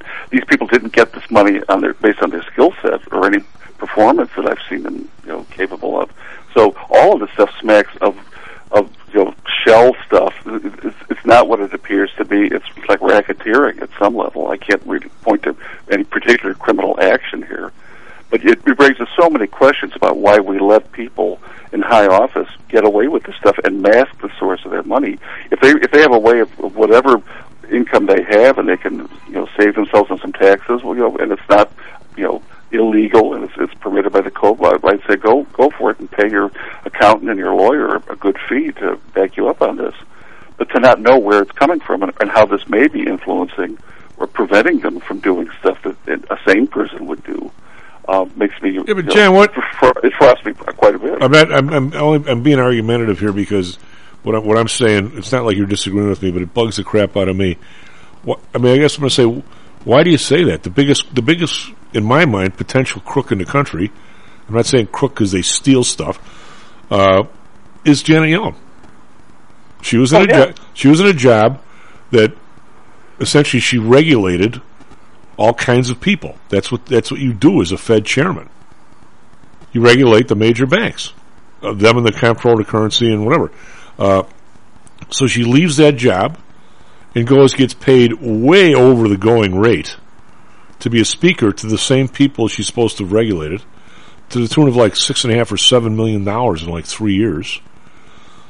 And then all of a sudden gets this other job, which she's not exactly a regulator of anybody, but she's clearly in the regulatory process, the influence process. I mean, really? I mean, how much money did Citadel give her? I mean, and she's supposed. I mean, tell me, she's arm's length when it comes to those people. And she's not being Biden. You know exactly who she got it from, and nobody cares. Well, yeah, and there's precedent for this, and we can go back and look at Geithner and other people who have sat in this position. And I think it's a kind of an appalling setup where these people have not only straddled the fence, but they've been paid by both sides, really, of the regulatory and the profit-making end of it, so that they really have just got the whole system by the stranglehold, or maybe they're in the stranglehold of both operations, but it isn't like there's any real regulation going on anymore. At a certain level, I don't think there's any regulations. I can't, but it's not a question. Well, obviously, in this day and age, sorry, Matt, the young people, they've got this blasé attitude that illegal equals immoral. Not all young people, but not. And you and I, how do you? I mean, our parents obviously were somewhat religious. Mine were, and you went to Catholic school, and the nuns. There was no like. If somebody left $1 on their desk and you took it, it was stealing. It wasn't like they forgot to take it and it was yours. I mean, it was, you knew whose it was, and you knew whose it wasn't yours, right? Right. I mean, so how does? I'm curious as how somebody gets to that age. Is it boarding school? Is it the parents are political hacks? How do you get to Janet Yellen's age and not sit there and go, God, this really looks shitty? I mean, me doing this. I suspect, and I'd have to go into her background a little more, but I don't think she ever had any qualms about any of this stuff, or probably her parents or grandparents. But how do you get to age 12 with that attitude? Let alone age 7. Got to go to the right schools, Tom. We went to the wrong school. Oh, absolutely, without a doubt. I mean, the way I was trained, in ethics or morality or whatever, had nothing to do with the law. The fact that something was legal didn't mean that it was the right thing to do or moral or wasn't enough to get you damned to hell for eternity. So that was kind of the strictures I worked under, and that's kind of the way we were inculcated. My parents the same way. It was pretty clear cut. You just because you can get away with something doesn't mean that you are not paying a bigger price down the road in your ethics and everything else. It's like what I used to tell students about plagiarism. Don't do it, not because there's a law against it, because if you do it, you'll get emboldened to keep doing it, and the next thing you're going to be making up stuff to save your marriage or your job or something else, and nobody's going to be there to save you. A teacher can save you and just make you do the assignment over again. But it has nothing to do with being legal, because there's no law against plagiarism. Right? But this is so out of the field when it comes to the discussion of, you know, the decision-making powers that people are rewarded for having today, especially in public office. I mean, it's just, we wouldn't work. We would not survive in such a climate. Or people with our training, we would not survive. Well, we had, for those who Jan and I are reminiscing here a little bit, but I mean, it was in terms of the real world, it probably was a really bad upbringing. I mean, in the neighborhood we grew up in was this kind of little Irish Catholic ghetto. Not that everybody was Irish, but you never locked your door. Everybody was always out on the porch, backyards playing. I mean, you never locked your car. What was the point? And then we went to Notre Dame. You never locked your room. You could have put $20 on your desk the day you walked in as a freshman year, and the day you left as a senior was still there. I mean, the only time you locked your door is during a football game, because everybody went to the football game, and the only burglaries there ever were somebody crept onto campus knowing nobody was around. Mm. Right. And so then you get in the real world, and half the people are out and out crooks. You know, they'll steal your eyes if you're not watching them. I mean, and I'm just, even to this day, John, I don't look at somebody and immediately assume he's a crook until further known. I figure he's okay till further known. And you know what? It's really cost me in business. It really has. By believing people and find out that they never were believable. But it has cost me. I mean, our upbringing was not. I could never have been a Trump, right? Or if it's legal, okay. If it's not, okay. Or this guy, I don't feel like paying him. I just won't pay him. That type of let him sue me. I could never do that to anybody. So, but in some ways, when you get in that end of the pool, unfortunately, you get this idea that I need to play like that because that's the rules in this end of the pool, and all of a sudden you're a changed man. And it's like an alderman, where you get in there and what you know this better. Maybe over half of the things passed by city council are zoning variations for another alderman, where you know he's getting paid one way or the other for the variation. So at some point you vote yes on 100 of these things, and you finally say, "Well, where's mine?" Even if you're honest, you say, "Well, it's not. This isn't so bad. Somebody's building actually would look better with 5 stories instead of 4.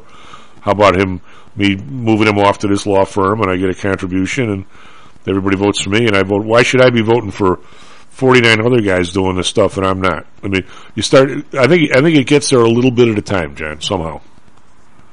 Well, you certainly learn how the wind blows. You know, if you become an alderman and didn't know these things already about where your vote's going to be needed, and you know when you will get a chance to put something forward that you can actually get other people behind you on, and you're going to benefit from it somehow. I think if you haven't figured that out by the time you become an alderman, and you don't discover it within your first term, you're gone. So I don't think there's any room for people who are that naive or blind to what's happening. And the ones who are sickened by it, or you know, just can't get behind that kind of stuff, probably never go into the job to begin with. Which is so, I would bet. Here's the question, and we'll ask the young guy too. Which is worse, to have somebody there so dumb they don't know what's going on, or crooked they're being a part of it? I would say it depends who you're working for. Yeah, I mean that's a tough call. I mean, China. Let's go back to if you're listening earlier with Greg.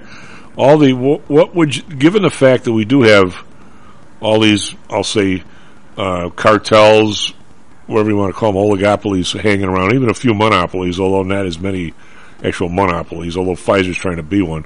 I mean, when all of a sudden something happens where the prices do shoot up, or all of a sudden we got to spend, whatever. God, hope not. But there's like a war, and all of a sudden we only have one people left that make tanks, one person left that makes tanks, one who makes F-15s, and all of a sudden we pour, $1 trillion into war production, and all of a sudden we got billionaires all over the place there. I mean, what do you do when all of a sudden, Biden's instincts, I don't know, that the idea is somehow or another, if the oil companies make like 10 times more than they made, and this is when I keep talking about stuff like elasticity and inelasticity, if oil could go up, if there's a 1% shortage, the price probably goes up 10, 15%. That's what's meant by inelasticity, right, in the short term. Now, if it stays up, in normal times, without all the regulations and stuff that people are worried about, that over a longer period of time, all of a sudden there's going to be enough investment. It's probably more than the 1% you're short. So say 2% more comes online, and it goes back down the other way, and people go, and they start pulling investment out of you. You get this boom and bust cycle when that inelasticity is like that, with the short to the long, because nobody knows what everybody else is drilling for, right? All you know is, holy bleep, you know, well, gas prices are $5, and all of a sudden as well, I've been thinking about drilling. If I drill it, I could pull stuff out of there the equivalent of $3, that'll make $2 a gallon. That's all you know. You really don't know all the other Flanagans or Burns or Webbers, whoever they are around the country, doing the same thing.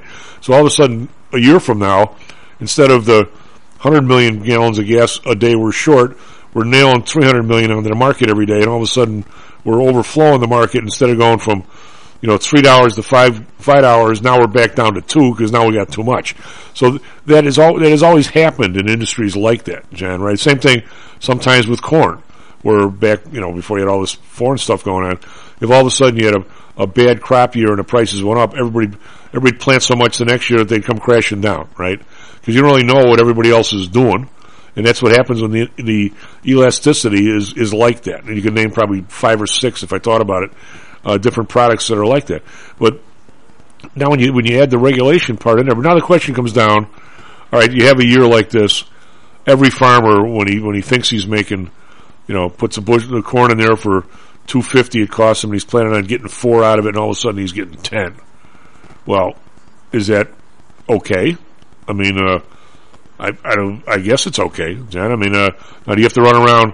I would think that if he's paying his regular 30% or 35%, whatever the income tax is, I'm okay with that. I don't really have much of a problem.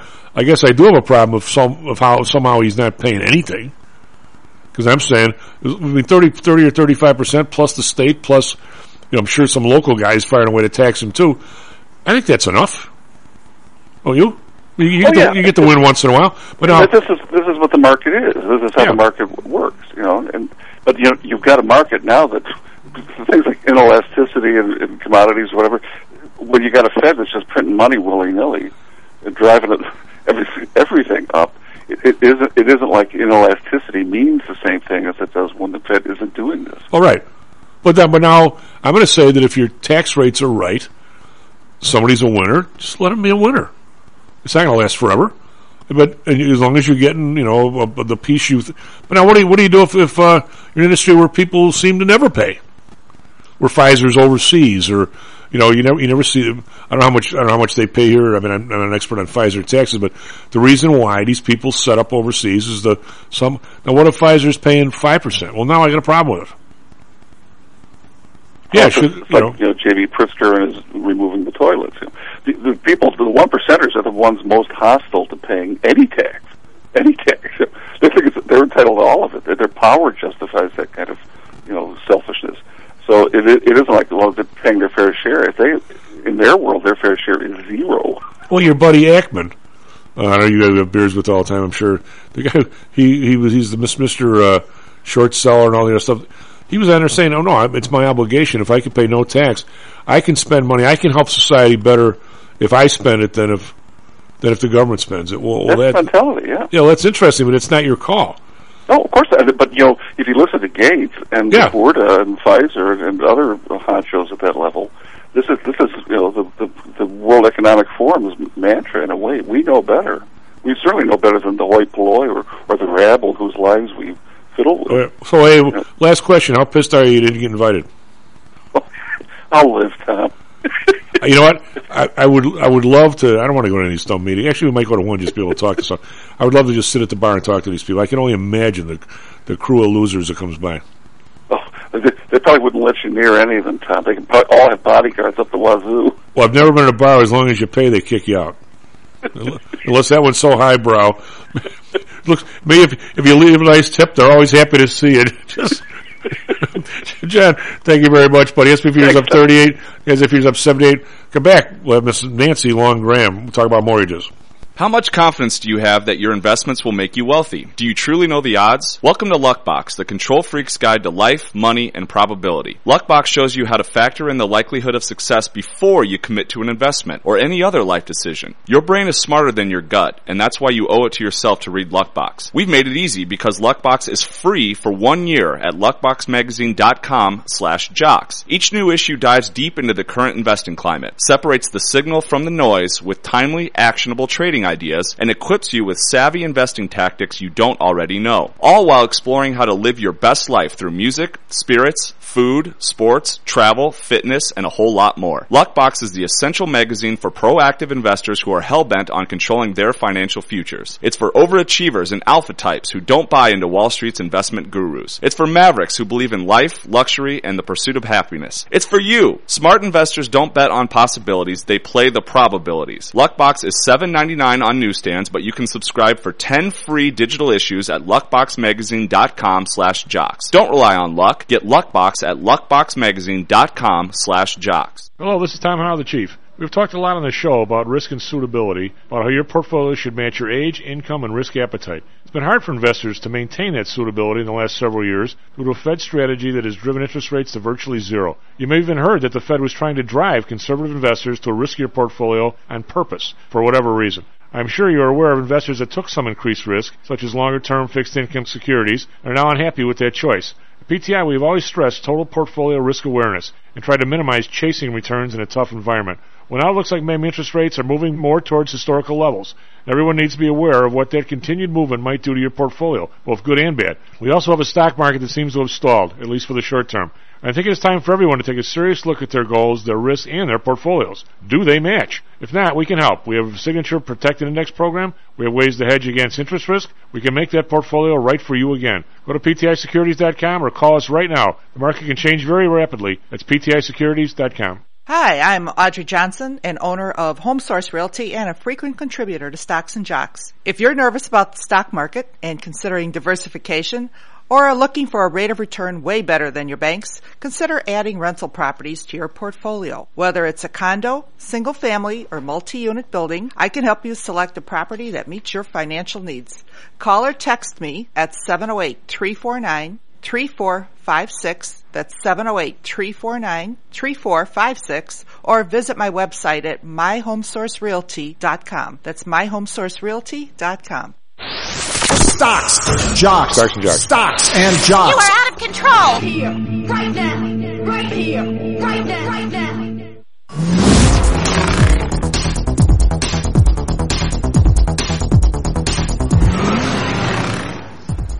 Hello and welcome back to Stocks and Jocks. I'm Tom Howe. Matt Byrne on the board. SP futures now only up 32. We were up 43. We came in. NASDAQ was up well over 100. Now only up 58. NASDAQ's been the one that's been sinking every day, even if it tries to start out hot. But let's kind of hope we make it here today. 7 weeks is kind of long enough. I'm down on the Dow. Dow's still up 347. Virtually everything in the Dow. I've got Dow, D-O-W, in the Dow down 41 cents. Nike down $1.99, but every other one's in the red, or in the green, sorry. American Express up 276, 3M up 161, got Microsoft up 229, it was up more than that. Travelers up 155. The big mover is United Healthcare up 471, that's almost a full 1%. Over in Europe, we've got DAX up 132.95%, it was a little more than that earlier. FTSE up 88, 1.2%. CAC Ron's only up 13.2%. CAC Ron's a laggard there. Asia, kind of a mixed bag. We got the Nikkei up 262, 1%. Hang Seng, Shanghai up 29 cents. Let's call that one dead flat. Hang Seng the other way, down 1.2%, 247 is XPeng. What do they do again, Matt? They produce electrical vehicles. All right, they're down a bunch, so they plunge ahead of earnings, with not on earnings, be ahead of it, which is kind of odd. Friday, Dow is up 8. Let's call that flat. S&P up 57 cents. Call that flat. NASDAQ down 33.3%. This was a big rally into the close. We were down huge at 1 o'clock and then rallied tremendously into the close to be almost flat. Bonds up 5 basis points at 2.84. Bund up 4 basis points, 0.98, almost back to 1. Japan unchanged at 0.24. Oil up $1 to 111.28. Brent up 106, 113.61. Natural gas down 9 cents, 7.98, just under that $8 number. RBOB down 2 cents, 3.81. RBOB's actually down 20, 25, 30 cents with the price of the pump here is still going up. So the spread between RBOB and here has got to be $1.40 to $2, which is real high. It's normally 60 to 80 cents. So maybe that will come down.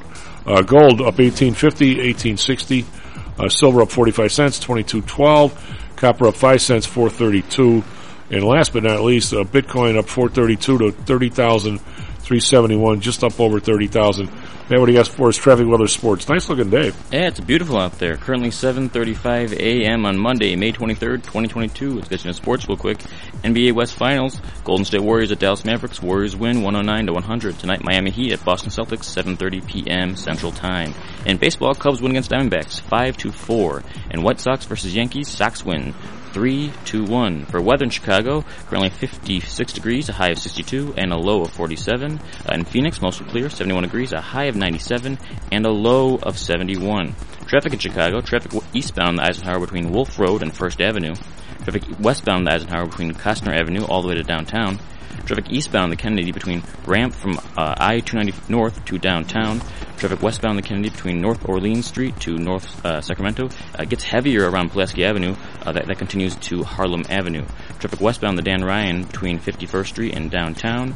Traffic northbound Stevenson between Route 171 to South Kedzie. And for a change, traffic westbound the Edens between North Elston Avenue and Cicero, and traffic eastbound the Edens from Toohey to Foster, and finally, traffic northbound the Lakeshore between the entrance of the Stevenson to Randolph Street. That's all we got, Chief. Back to you. Hey, do me a favor. What did the... We have Nancy? Yes, we do. Hey, how are you? Good morning. Good morning. How are you? I'm hanging in there. Had to deal with your friend all weekend. What's happening to this stock market? What do you mean? It's rallying a little bit today. A little bit of a dead cat bounce, as they say. And what's your prediction? I think so. Are we headed for a bear market? Are we in the bear market? I think we, theoretically, we're like a nickel away from it. We were there Friday at noon, and then we rallied out of it. But I think we have some serious problems with in terms of valuation. We still do. The things that concern me. Nancy, as you look at where do I have it up here? Let me get the chart to make sure I'm accurate, or at least somewhat accurate. I've got Netflix as far back as my chart goes here, which wasn't too far. 614 on 12/31/2021, and now it's 183. So down like a real lot of dough, and yet, Nancy, you look at it, and not one of us would say, "Wow, you might." Think it's a buy here down this low, and it might think, well, if everything goes right, it could be 200, 250. I don't see anybody saying, man, this stock really ought to be $600. It was just too high, and we see that all across the board: the Pelotons, the Palantir, all the ones, Showtime. I mean, Snow, and all those things that were they were COVID stocks. They were also the ones that were. I don't think that I'm going to say, use the term regular stocks. And I don't think you're going to see a 50% correction in Disney or Boeing or anything like that. Although Boeing is down 121, it's pretty low for Boeing. But I think we could certainly have a ways to go. I mean, I don't think anybody really has a feel for what interest rates across the board in my lifetime, which would be considered normal due to these prices. I mean, none of these companies are going to give you any dividend. I mean, I want to say none. And look at the Palantir. The people up top took $2.1 billion. They don't never make a dime, never going to pay a dividend. At some point, people are going to wake up and say, I'm not investing in places like that. So I'm going to say it's uneven. There's still stocks. I mean, there was a guy in the last week, he was reasonably bearish. He goes, some of these stocks last year during COVID or a year and a half ago, because they're down 80% and their P/E ratio is worse than it was then. Because they should go lower. I mean, I didn't think it was that bad. I mean, because everybody's looks at different stuff than the stocks I do.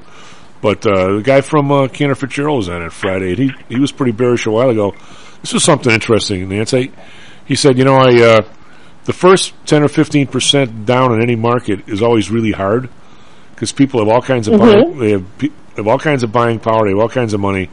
They, you know, they aren't out on the mortgage or the leverage plank.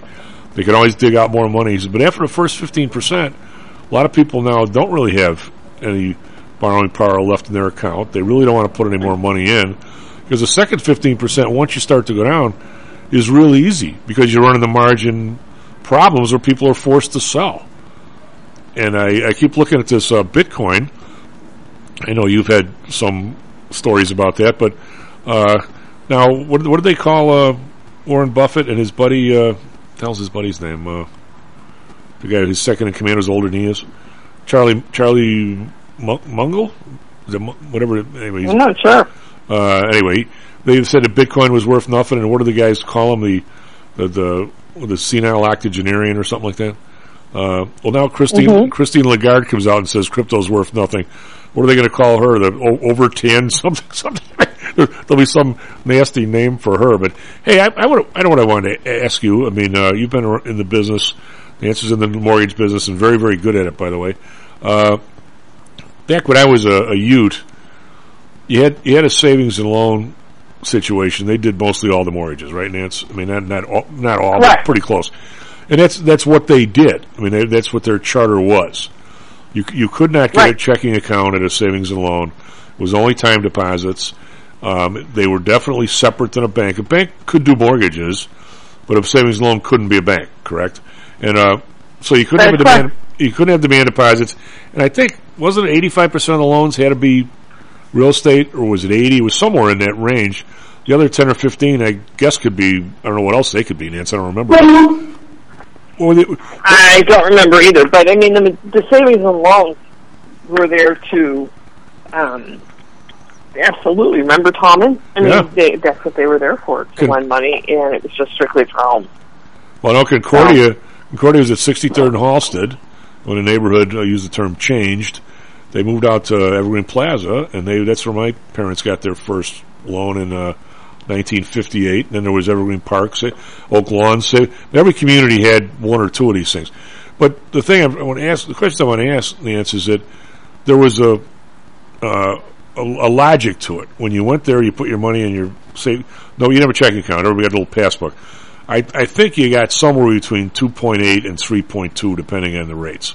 It was right around 3%, right? It was you got it in your passbook, and the mortgages were roughly 6.25. They really didn't move much, did they? All that whole period of time. So there's essentially 3.25% there. That was I'll use the term the VIG, as they say on the South Side, right? And that paid for, the couple of bad loans they might have had. It paid for all the people in the place. It paid for the place. It paid for the little kids' little league uniforms. And if you were in a bowling league, it said Evergreen Savings and Loan on the back and Nancy on the front, right? So it paid. That's correct. It paid for all that, and they all with like a 3%. Call it 3.25% spread. Well, now we're into this, and you're going to tell us in a minute, but I'm going to guess you're up to 5.5 on mortgages or somewhere in there. Easy, right? Easy. All right, so explain to me where exactly somebody's getting 2.5% on the money to finance them. Nowhere. Well, that's hard to say because Fannie and Freddie set the bond prices that, we have to go according to whatever the bond is that we, put ourselves in. So the bottom line for me is Fannie and Freddie are making the money, which is essentially the government now. Yeah, because they sold the stocks from everybody else, right? That's correct. I mean... Well, the stocks still trade, but you don't get anything. I mean, there's still... What did Mr. T say? I pity the fool. There's still people that own Fannie and Freddie and swear to one of these days they're going to get all their interest, their money back. Fortunately, there's a lawsuit for them to do that, but I doubt that's ever going to happen. I can't imagine them having a. If they do, it'll be such a little amount to just say go away. Type of thing. But anyway, considering it's the government, how do you take the government to court and win? Someone explain that to me. Well, I mean, I guess it's theoretically possible. Theoretically. Well, I mean, so Tom, we're from Chicago. We know how that works. Yes, we do know how that works. But, I mean, the point is there isn't anybody.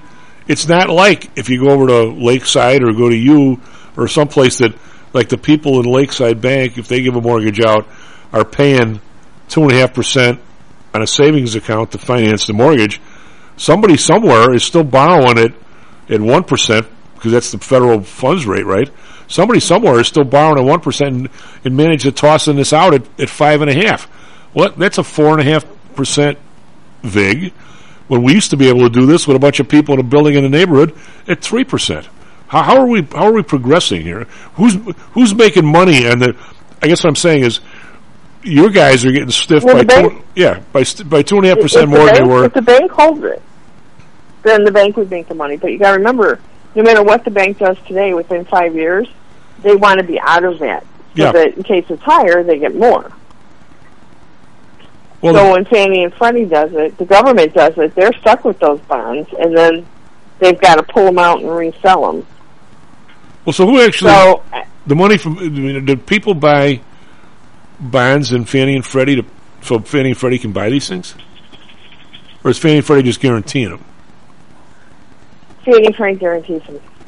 And then Fannie and Freddie holds the paper, and then...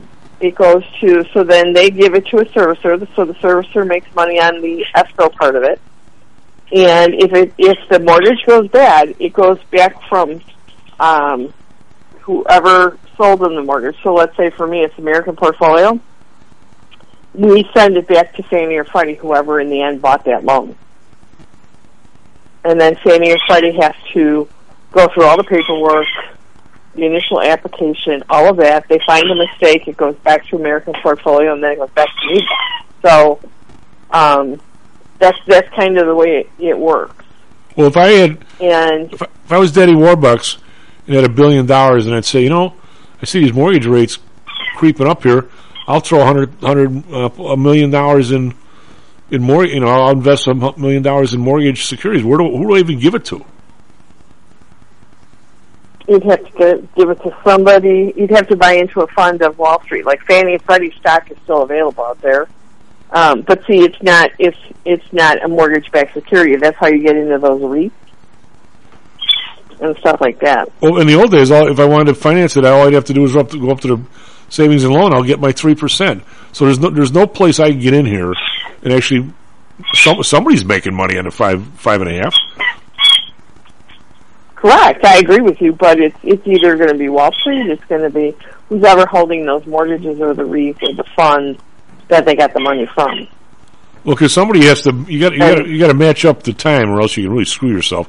If it's a 30-year mortgage, you got to match it up with a 30-year bond, which are still only like 2%, maybe. Well, they could be matching it up with a 10-year bond and saying that everybody will be out of the bond by bonds. That's a risk you take. Well, it's when the rates are going down, you can rest assured you're going to be out of it. When they're going up, you may not. Right? That is correct. That is correct. I mean, that really is correct, and that's why it's, you know, it's like anything else. I mean, let's just pick one like IBM. I mean, you buy your stock into IBM, and you hope to God that they come up with something really fabulous, and your stock price goes up and all of that. On a mortgage, you just get your portion of whatever the interest goes to you. Well, through whatever investment vehicle you use to get it. But does Fannie still?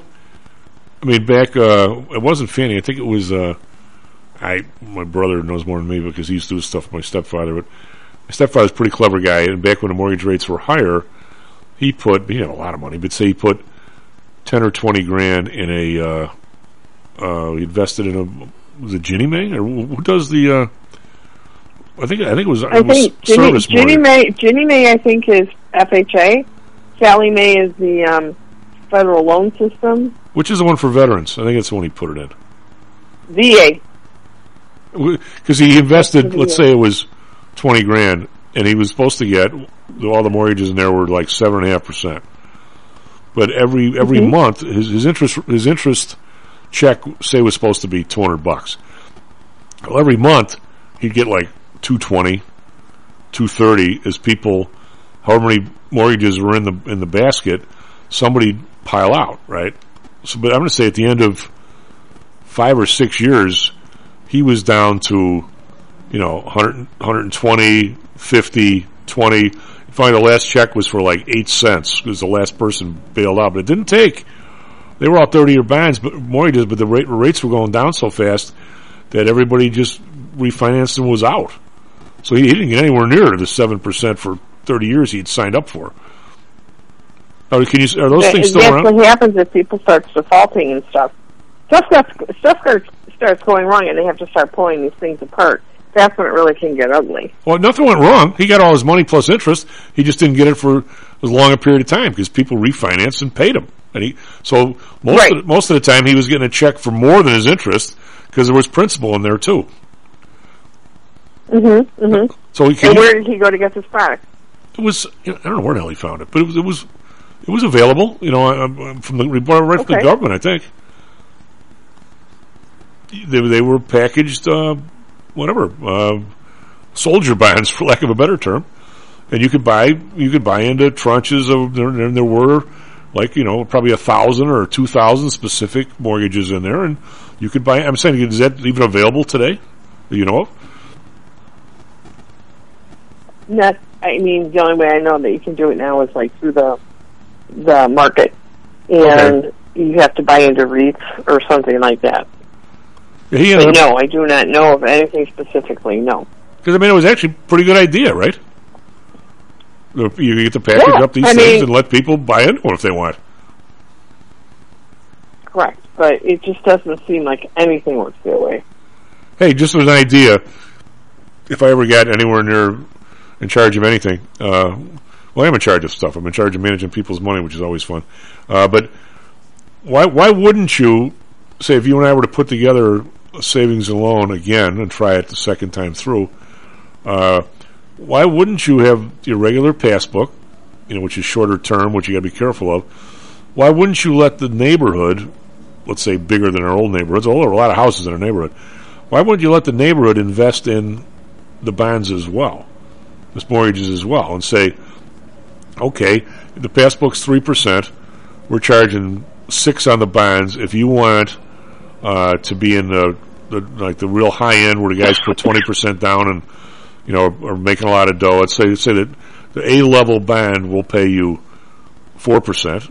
If you want to be in a B level bond where the guy only put down 10%, now he's paying 7 instead of 6. You'll make 4 3/4. Why wasn't that all packaged and sold right in the same place where people could actually invest in all the other people's mortgages in the neighborhood and not just through the passbook? I bet that would work. I think it would work, but mainly because the younger generation, I mean, everything's done online. They don't want to go to the bank. They don't want to... well, figuratively. You know, the knowledge is so different. The thinking is so different than what it was in those days. They can make more money, you know, with a click of a button. They wouldn't want an investment that long. I'm not real sure. And then you would have to still deal with I mean, obviously, if it could work, all the savings and loans are gone. Well, not all. We can find one. Taken over by something else. Well, there might. What? I bet there's one little one somewhere we could buy if you had the dough. If you let loose the purse a little bit, you know, we could buy it. If I had dough. No, we got to get your listeners all together, and then we'll have to go. Well, you know, I mean, the thought of everybody investing in their own neighborhood has an esoteric positive to it, I think. I agree. Absolutely. It would bring neighborhoods back. I mean, Nancy, I really do believe, you know, you and I, you know, talk off the show. I really do believe that if a few people went somewhere for a weekend with maybe a lot of alcohol or something or not, it just toyed around with some ideas, we could, without having, you know, leave whether you're right or left at the door. I have a feeling that there's some fixes. I really do. But we don't seem to ever get there. There is. But this is why we need you to run for office. What am I going to be? Dog catcher? President. We need you to run. Oh, God. You know how to do it. Well, I don't have a crew. There are people around me. You don't have a fixer.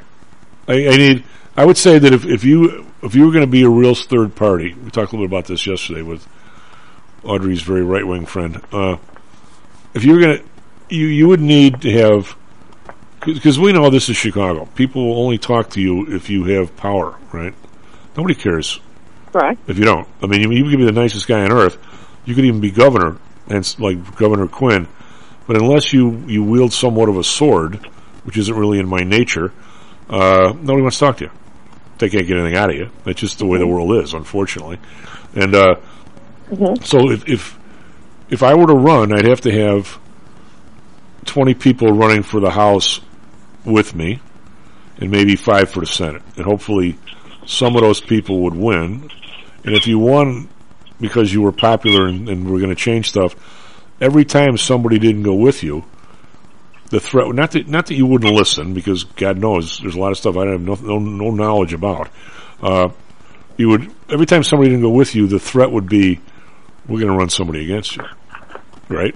You have to put the fear of God. Right. They're different people than you and me, Nance. You can't approach some of these people with the right way to do stuff. They're an extension of Chicago. Where's mine? And the flip side of where's mine, I'm not giving you anything, but I tell you, I will do. I'll give you somebody running against you next time if you don't vote my way. I mean, right? Right. I mean, right, we go to Chicago enough to know that if you don't have a little bit of, you know, it's not that was the carrot or the stick. You need them both. I mean, and right. Or next time everybody in the country gets a bridge, I'm line item and vetoing out the bridge in your district. See how that works, Joe. I mean, it's right. I mean, it's just we'd have to become. Unfortunately, we'd have to become what we detest, would we? A little bit. Unfortunately, I agree with you. And it's I think that's why it's not my personality. I just don't do that. I mean, I have a pretty good read on what it would take to try and put the city back together here. And especially with some of the pension areas and so forth, because I was involved in some of that when we were trying to get into that stuff years ago. Matter of fact, Audrey was, when she was down here working full time, she did a terrific job of getting us presentations in front of the police department and those kinds of things. You know, Audrey can open up any door. I mean, she has a. I can talk about her because she's not here, but Audrey is unlike me. If I was ever tried to sell something, if the first two people slammed the door in my face, I'd never go try and sell again. It's just me. If Audrey got the door slammed in her face 9 times and got in and got one good lead, she's happy as a clam. She forgets all about the 9 and only focuses on the 1. Or I can't do that. That's correct. But she's good at that. She's like, it's their. She'll just say, well, it's their own bad interest. They should have picked me. I'm the best. It goes on to the next one. She doesn't care. Well, she cares a little bit, but not enough to let it bother her. But to me, it does. It just. And that's why she's going to. I don't think you're as good as she is at that. That's why you do what I do, you and I do what we do. And we're better at numbers. But right. Anyway, we were. I can fix a lot of what's wrong with that thing because too many people are making too much money. There's too much minority quote participation where all they're doing is giving them money. They're draining the thing every year. I'd get somebody to put an index approach on the stock part. I don't need 30 managers. I'll get an index approach. We're just in the market, and the part we want to be in. There's enough ETFs. We can pick 10 of them. We don't need all these other people allegedly picking the best stocks, everybody getting paid. We don't need any of that stuff. We don't need to buy individual stocks and have people charging us too much money every day for the. We don't need any of that, Nance. I mean, but nobody wants to do that. I'd make 100 enemies my first day. I don't want to do that every single day. I mean, when you talked with your her friend yesterday, did you agree on anything? Oh, we always agree on something. It's always the difference is in time lag, where Biden did this, and I'll say, well, gee, for the last 20 years, this is, Biden caused the baby formula problem. I said, well, Biden, I'm not a fan of the man's, but Biden didn't cause baby formula to get down to 4 companies. And I'm going to guess that 30 years ago there were 20 companies, and now there's 4. He didn't do that. I mean, these guys they have to play with the cards they're dealt, and some of them are being dealt pretty lousy cards. Same thing with Lori Lightfoot. I'm no fan there, but she got dealt a bad deck. I don't think she's handled it very well, but it was a bad deck. Don't you agree? I mean, Well, I think she had a bad. I think she had a bad deck to start with, and then I don't think she handled some situations correctly. Oh, I agree with you. And I'm with you. But I'm saying, but it's not like she started the degradation of the Chicago manufacturing base. That's been going on our entire lifetime. No, that started back to Daley. Well, even before then, probably. That was back to, which Daley? That was back to the Daleys. Yeah. Well, I think Richard controlled everything, so there was probably a different plan. But when he died unexpectedly, that plan kind of got crashed, and you know it got changed, and people didn't, you know, they didn't follow the plan that they had set. I think the same thing happened in the JFK era. I think Lyndon Johnson changed the whatever would have been the whatever plan he had, and I think sometimes when you take the leader out who had all the following the great plan, and they don't get to finish, that's where it really gets crazy. Well, I think you're probably right. Nance, thank you very much. Good stuff. Give everybody a shameless plug. Give everybody your phone number. 708-341-9601. And you're still doing it. If you're even thinking about renting, if you're renting and you need to thinking about purchasing, you should give me a call because we can set up a plan on how you can get there. Because you got to do it. You got to do it before you look. Do it before you look, right? Yeah. All right, take care of yourself. That is correct. Absolutely. Thank you. Nasdaq futures up 33. Nasdaq futures up only 50 now. They've been leaking. Be back tomorrow. Stocks and Jocks. Stocks and Jocks is brought to you by PTI Securities and Futures. Go to PTIsecurities.com. PTI ProDirect. Trade for as low as a penny per share and $1 per option contract. Learn more at PTIProDirect.com. Nadex. Offering an intuitive way to trade the financial markets. Visit Nadex.com. Home Source Realty. Call Audrey Johnson at 708-349-3456. Hamzy Analytics. Listen to Fari Hamzy every other Thursday and visit HamzyAnalytics.com. ChiroMed. Back or neck pain? Schedule a complimentary consultation by calling 708-403-2727. DAX Research. Tune in for David Andelman's technical analysis on Mondays and Thursdays and call 1-800-821-4968. Well, that wasn't such a chore now, was it?